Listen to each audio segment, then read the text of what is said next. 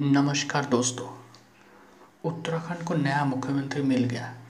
उनका नाम है तीरथ सिंह रावत। वो अभी उत्तराखंड के जो पौड़ी गढ़वाल पौड़ी गढ़वाल जो लोकसभा कॉन्स्टिट्यूंसी है, वहाँ के सांसद है। उनकी उम्र छप्पन साल की है। आपको, अब मैं बताता हूँ कि ये तीरथ सिंह रावत का बैकग्राउंड क्या है और उनके सामने क्या क्या चैलेंजेस है। तो सबसे पहले मैं बताऊँ, ये तीरथ सिंह रावत जो है वो आर एस एस से जुड़े हुए थे, संघ के कार्यकर्ता थे। उसके बाद वो अटल बिहारी वाजपेयी, बीजेपी के अटल बिहारी वाजपेयी, कलराज मिश्रा, इन लोगों के टच में आए और बीजेपी में उनके उनके साथ काम करने लगे। अब उनका क्या था पॉलिटिकल करियर? तो वो तीरथ सिंह रावत स्टूडेंट्स यूनियन के प्रेसिडेंट थे, उत्तराखंड के गाढ़वाल यूनिवर्सिटी में। उसके बाद जब उत्तराखंड स्टेट जो जब पहले फॉर्म हुआ तो दो मुख्यमंत्री थे। सबसे पहला था नित्यानंद स्वामी, उसके बाद था भगत सिंह कोशियारी। तो पहले जो उसको, उसी सरकार में वो एजुकेशन मिनिस्टर भी थे। उसके बाद वो बीजेपी के, उत्तराखंड में बीजेपी का राष्ट्रीय अध्यक्ष भी रह चुका है। वो दो विधानसभा चुनाव बैक टू बैक हार भी चुका है 2007 2002 पावड़ी सीट से। उसके बाद हाँ उनको 2012 में फिर से टिकट मिल गया।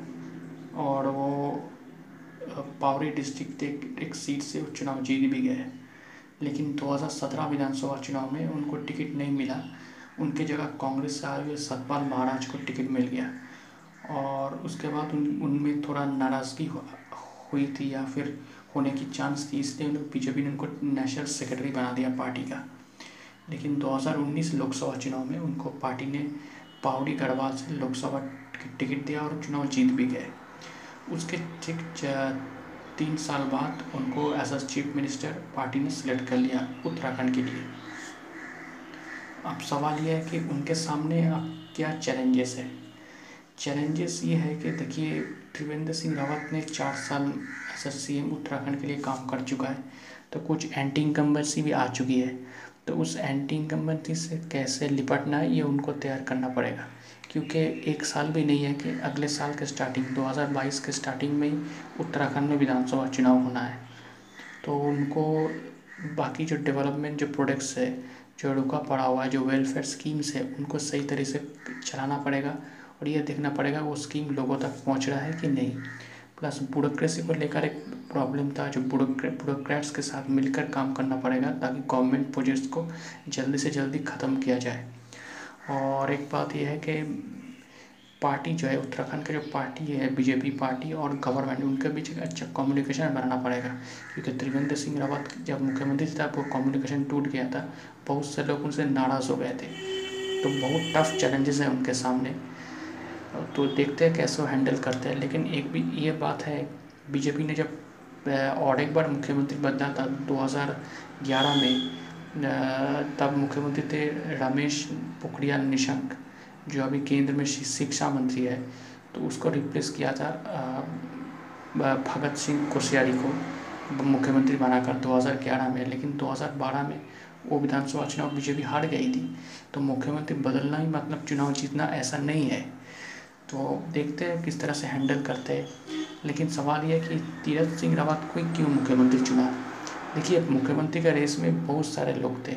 रमेश पोखरियाल निशंक थे, अनिल बरेनी थे, सतपाल महाराज थे, भगत सिंह कोश्यारी से, भगत सिंह कोश्यारी थे, धन सिंह रावत जो त्रिवेंद्र सिंह रावत में एजुकेशन मिनिस्टर थे, वो भी रेस में थे। लेकिन क्या है कि इस नाम को इसलिए चुना गया क्योंकि वो आरएसएस के बैकग्राउंड क्या है। और सबसे बड़ी बात है कि गुटबाजी नहीं करते। एक क्लीन इमेज के लीडर है, एक अच्छा लीडर है, इसलिए उनको शायद चुना गया एज अ सी तो डेफिनेटली जैसे मैंने आपको बोला, उनके सामने बड़ा चैलेंजेस है, किस तरह से इस चैलेंजेस को फेस करते हैं, ये देखना बहुत ज़रूरी होगा। तो देखते हैं उत्तराखंड उत्तराखंड पॉलिटिक्स में बीजेपी कैसे आगे बढ़ता है। दोस्तों, आपको मेरा ये एनालिसिस कैसा लगा? क्या आप मेरे इस एनालिसिस से सहमत है या नहीं? अगर आप मुझसे संपर्क करना चाहते हैं या कोई मैसेज भेजना चाहते हैं तो आप मुझे डायरेक्टली ईमेल कर सकते हैं। मेरा ईमेल आईडी है Mishti man nine at the rate of gmail dot com Mishti man nine M I S T I M double A N Mishti man nine at the rate of gmail dot com और मेरा नाम है प्रियोव्रत गांगुली। शुक्रिया।